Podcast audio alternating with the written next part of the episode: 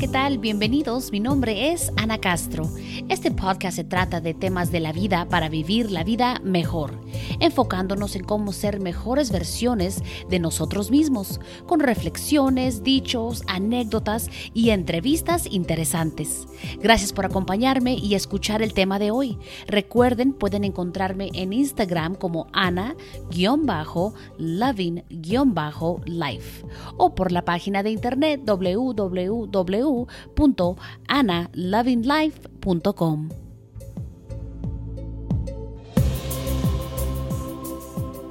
Hola, ¿qué tal, damas y caballeros? Espero se encuentren muy bien.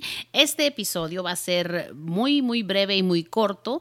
Eh, de hecho, quizá va a ser el más corto que voy a hacer en lo que es en el podcast, pero lo quiero compartir porque también es el episodio más importante hasta ahorita, porque voy a hablar de un tema muy importante, un un tema muy sensible, pero también que creo que es muy necesario compartir con ustedes.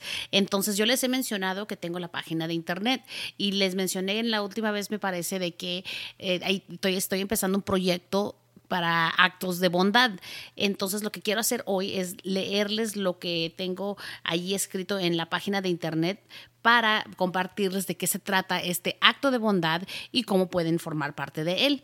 Así que dice, únete al Cariana Daliana Kindness Project.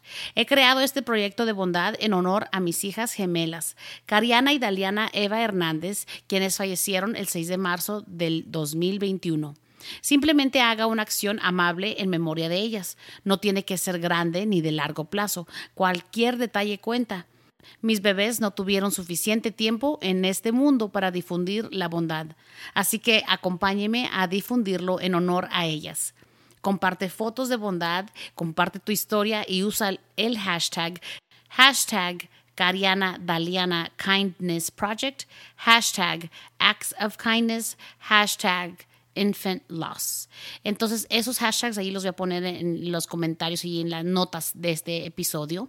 Pero también dice, a la familia y a los amigos les encantaría ver a mis hijas trabajar a través de los demás. Yo creo que al publicar y compartir animará a otros a hacer lo mismo. Lentamente veremos el efecto dominó de lo que un acto bondadoso puede hacer por otro.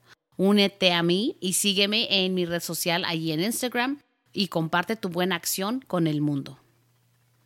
Y bueno, eso es, eso es lo que tengo allí en la página de internet para si gustan pasar a agarrar información sobre lo que es este acto de bondad. Si no les gusta a ustedes compartirlo en las redes sociales, mándenme allí un correo electrónico, una notita para dejarme saber qué es lo que hacen ustedes. Me gustaría escuchar sus historias.